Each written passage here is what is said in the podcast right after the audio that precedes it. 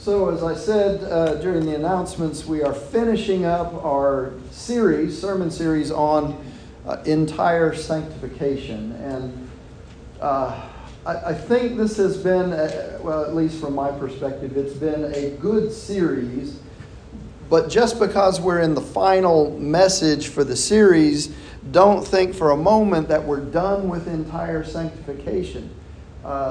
This was the entire sanctification primer. This is just to get us started as a church to begin to think about entire sanctification, living lives of holiness the way that God intended for us. And I'm hoping this will be something that uh, jump starts the discussion um, amongst our church family, uh, to be sure, but also in Bible study and also uh, in the privacy of your own prayer closets as you have conversations with God about holiness and your desire to be entirely sanctified, not later when you're meeting Jesus face to face, but now here in this lifetime. And so, uh, the, the title of the message in this last uh, message of the series is Entire Sanctification What It Isn't. Let's begin with uh, the epistle from Romans. I think it's a good place to start. Paul says, What shall we say then? Are we to continue in sin so that grace may increase? Far from it. How shall we who died to sin still live in it? Or do you not know that all of us who have been baptized into Christ Jesus have been baptized into his death? Therefore, we have been buried with him through baptism into death, so that, just as Christ was raised from the dead through the glory of the Father, so we too may walk in newness of life. For if we have become united with him in the likeness of his death, certainly we shall also be in the likeness of his resurrection. Knowing this, that our old self was crucified with him in order that our body of sin might be done away with, so that we would no longer be slaves to sin, for the one who has died is freed from sin. Now, if we have died with Christ, we believe that we shall also live with him, knowing that Christ, having been raised from the dead, is never to die again. Death no longer is master over him. For the death that he died, he died to sin once for all time. But the life that he lives, he lives to God. So you too consider yourselves to be dead to sin, but alive to God in Christ Jesus. So, this morning we're wrapping up the sermon series on entire sanctification, and we have talked somewhat in depth about what entire sanctification is. We've looked at how we might obtain entire sanctification so that we might live a completely holy life in the way our Father in heaven intended for us. And we learned that our gracious God wants to give us this gift of holiness. And we learn that we have a responsibility to ask and keep on asking so that God knows that we are intentional and that our desire is our prayer to God. So, to finish our series, I want to talk to you about what entire sanctification is not. It's important to know what we can expect, but it's also important to know what not to expect. And so here we go. What entire sanctification is not. See, John Wesley spent considerable effort explaining and defending the doctrine of entire sanctification. Now, he also called this, among other things, uh, he had several names for entire sanctification. One of them was called Christian perfection. Christian perfection. And he wrote a sermon, and interestingly enough, the title was Christian Perfection. And he devoted the first half of that sermon to dispelling misunderstandings concerning this doctrine of entire sanctification. See, a lot of people uh, in Wesley's day, just like today, tended to get their feathers ruffled when they heard the words Christian and perfection used together. See, for non believers, the words Christian perfection speak this perception of arrogance on the part of Christians. And unfortunately, often Christians earn that reputation when they claim righteousness with their mouths and then they demonstrate unrighteousness in their actions. When we are pious and holy inside the sanctuary, but then we go out into the world and we act the fool, non believers see that and say, well, that is something I don't want any part of. So Wesley was adamant in his defense of Christian perfection, and he insisted that we not limit humanity by using fallen, broken humans as the reference point. That makes sense, doesn't it? Instead, when talking about Christian perfection, he insisted that we use Jesus as the reference point and the authority of Scripture as the reference point. Because Scripture not just suggests, but it demands in Matthew 5:48 that we be perfect. It says, Be perfect, therefore, even as your heavenly Father is perfect. That's not a request, it's not a suggestion. That's a mandate. That we strive for perfection in our humanity. See, Scripture tells us that humans were created to live holy lives in this life. As Jesus demonstrated in his humanness, it is possible for us right now. And that being said, entire sanctification does not elevate us into divinity. We need to make that very clear. it's, it's not eating of the tree of the knowledge of good and evil. You're not, as, as Satan suggested, eating of the fruit and becoming godlike. That's not what entire sanctification is. There are things that it most definitely is not, and one of them is omniscient. Entire sanctification is not omniscience. That means that entire the entirely sanctified person is not all knowing. The entirely sanctified person is not perfect in wisdom and knowledge. A sanctified person has knowledge similar to that of other people, apart from their knowledge of the Christian faith. What the sanctified person lacks in knowledge about the world, they more than make up for in their knowledge of the love of God. They know the power and the presence of the Holy Spirit. They know a personal relationship with the Lord Jesus Christ. They know a lot about their faith. They know the same as everybody else about the world. Entire sanctification is also not mistake free. The entirely sanctified person is able to forget things able to misplace their car keys, able to make a wrong calculation, able to make a measurement that results in the need to remeasure. They might spill the milk, they might dent the car, they might break the vase.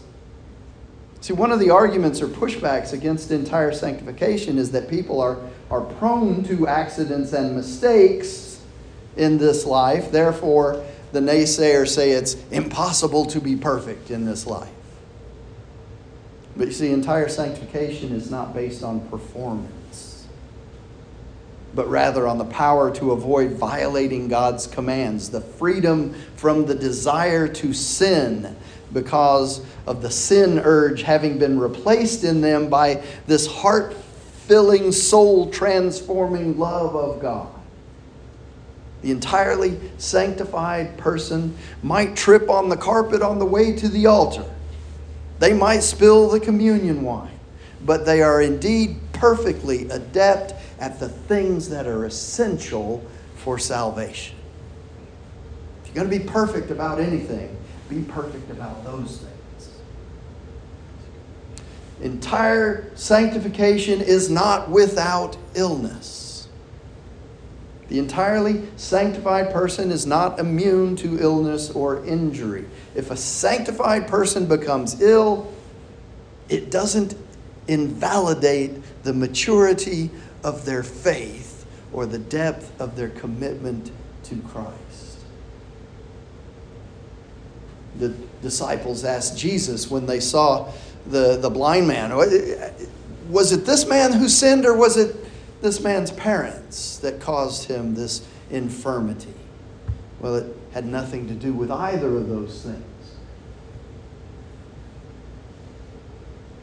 Scripture tells us that all of us will meet physical death at some point until Christ returns in glory. But the entirely sanctified person knows that when that event happens, they will see Christ as he is and they will experience that resurrection for themselves. Entire sanctification is not temptation free. The entirely sanctified person is not free of temptation, but God's grace gives sanctified people a new freedom to resist sin and the usual patterns that we have that trap us in sin. I was telling you uh, a couple of messages ago that I read this book by Kevin Watson. It's called Perfect Love. And there's a quote from it that fits this idea that entire sanctification is not free of temptation. He says most people, if not all people, have a particular place or a few places where they are particularly prone to wander or fall into habitual sin. Think about those places. As, as they used to say on Hee Haw, when the man says, I broke my arm in three places, and he said, Well, what did the doctor tell you? And he said, Stay out of those places.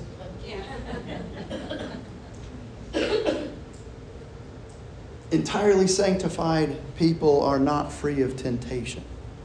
Uh, a sanctified person finds this God winning a victory on their behalf where their power to fight against the temptation, their power to fight against the addiction is restored to them and they no longer give in to the old habits of sin.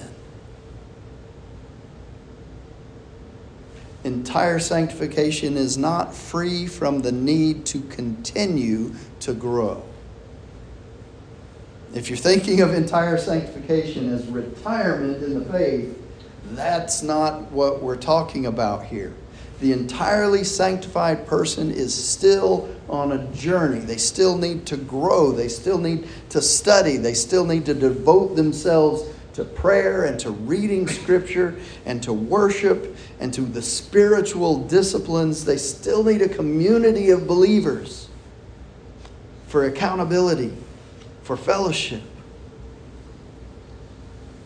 The free will of every believer is still a part of the entirely sanctified person. The need to be ever on our guard and to be held accountable continues in this life. The need to choose Christ daily continues. Don't think for a moment that if you achieve entire sanctification, you can hang up your Bible, you can hang up your prayer journal, you can just retire, go fishing.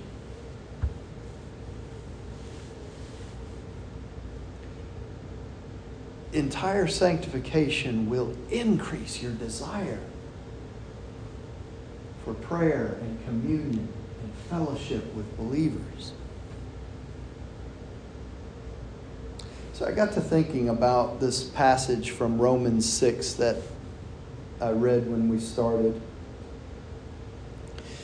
It, it, I was reminded of the first time this passage from Romans 6 really impacted me as it showed me the need to continue to grow, never to become stagnant in learning about my faith. A few years back, I, I think some of you might remember that I got a call from an old high school buddy of mine. His name happens to be Steve. Hadn't seen Steve since high school. And he called me out of the blue. I, I, don't even know how he got my number, but the second I heard his voice, I was transported back in time. You see, Steve was one of my closest high school friends, didn't even go to my high school. Our neighborhood was split right down the middle. Some of us went to the new high school at Cypress Creek, and some of us continued to go to Cy Fair High School. Steve went to Cy Fair, I went to Cy Creek, but we were still inseparable before life happened and we went our separate ways and lost touch over the years, we used to make music together, along with our friend Woody. Steve played guitar, Woody played bass. Well, actually, it wasn't a bass, Gene. It was a it was a guitar that had been tuned down and two of the strings were broken, but it was a bass, by golly. I played drums, and every day after school, we would meet over in Steve's garage and we would make music. And I have to tell you, it sounded great to us. Some of the fondest memories of my teenage experience are the three of us hanging out and making music together. So Steve called me and he says to me, I have some news and it's not good news. Woody passed this weekend, and I found him in his easy chair on Monday. See, I knew Woody had some issues with addiction. And I knew that Steve had been looking out for him over the years. So I knew that Woody's passing was going to be really difficult for Steve. For me, my connection with Woody was more of fond memories and happy times gone by. For Steve, it was a mixture of those same kinds of memories, but also years and years of helping Woody through his addiction. My hat's off to him. I, you know, sticking with a friend like that when uh, they're dealing with something that is beyond their control. The addiction had taken full root in Woody, and ultimately it killed him. And so Steve asked me, he said, Would you do the memorial service? And I suddenly knew what Romans 6 was all about. You see, the thing about doing the memorial service for someone like Woody, whose life to me is a collection of fond memories from the past, is that I had no idea what relationship he had with Jesus Christ just before he passed. Did he know Jesus as Lord and Savior? It, did, was he even ability to maintain or, or, or have those kinds of, of thoughts? Is, is Woody in heaven now? I don't even want to imagine that he's not, but I know that's a good possibility that he somehow missed that opportunity. And so, what Paul says to us in Romans 6 is of vital importance for those of us still here on this side of eternity as we strive for a sanctification. Paul tells us that death is a different experience for those who have accepted Christ than it is for those who have not. For those who reject Jesus or ignore Jesus, who don't choose him as Lord of their lives, death is just exactly that. It's death, it's separation from God. Death is eternal emptiness. But for those who are in Christ, death becomes life. And life for those who are sanctified becomes not just life, but abundant life.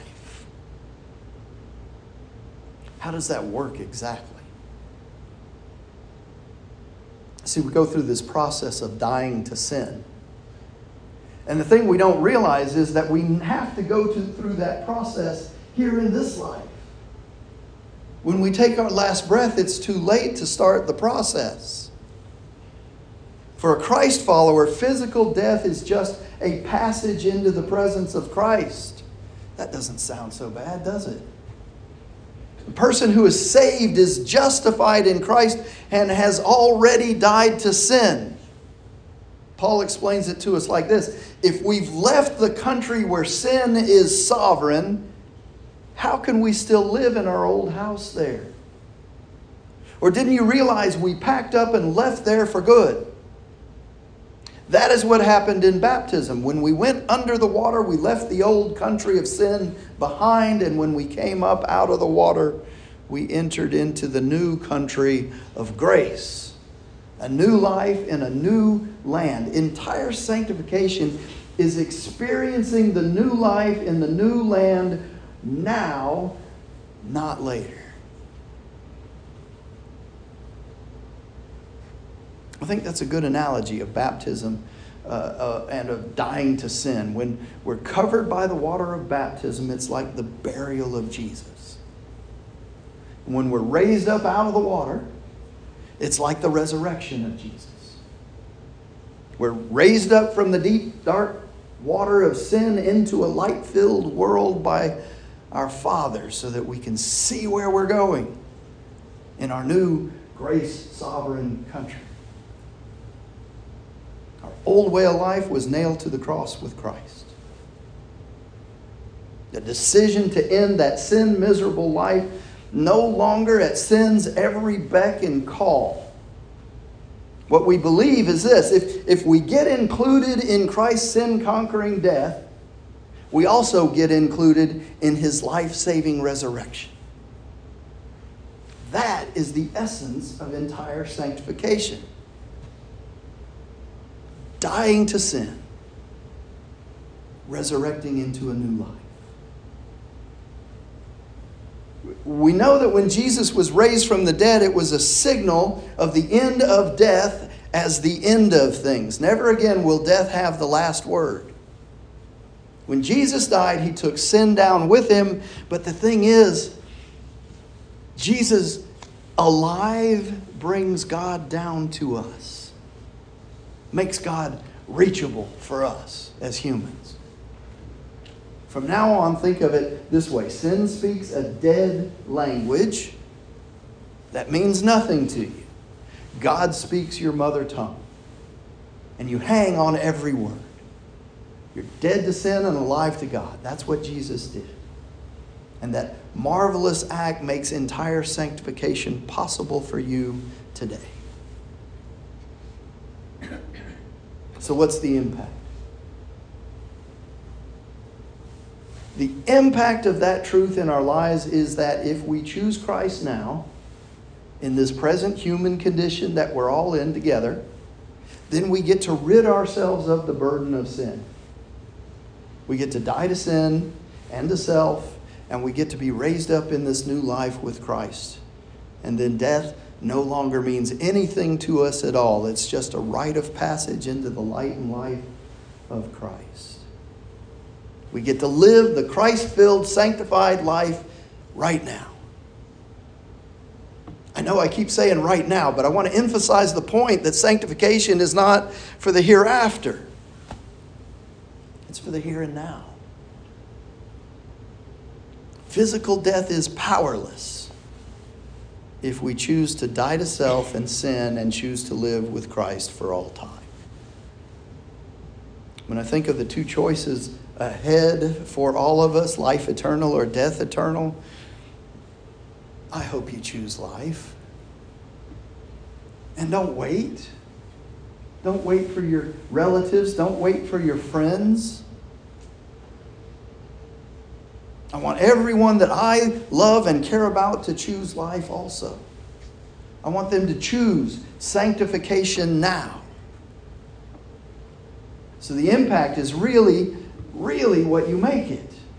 If, if you share the gospel with those that you care about, if you share the gospel with people, then more people will choose life over death. I think most people would rather live vital, productive, purposeful, joyful, pain free, guilt free, forever lives if they only knew how to get there. I think that's true, don't you?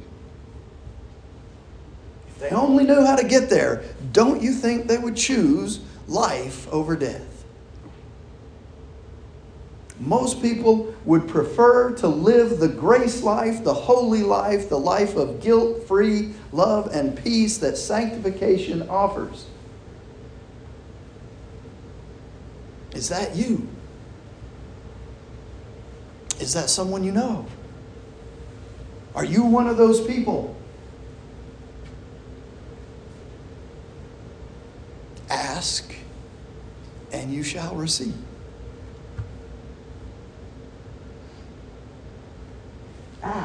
For entire sanctification now. And ask again, and again, and again. Every morning when you wake up, thank you, Jesus, for another day. Give me entire sanctification now. I long for holiness now, in this life. Free me from sin. I give you my life this morning. Give me entire sanctification. Give me holiness today, now.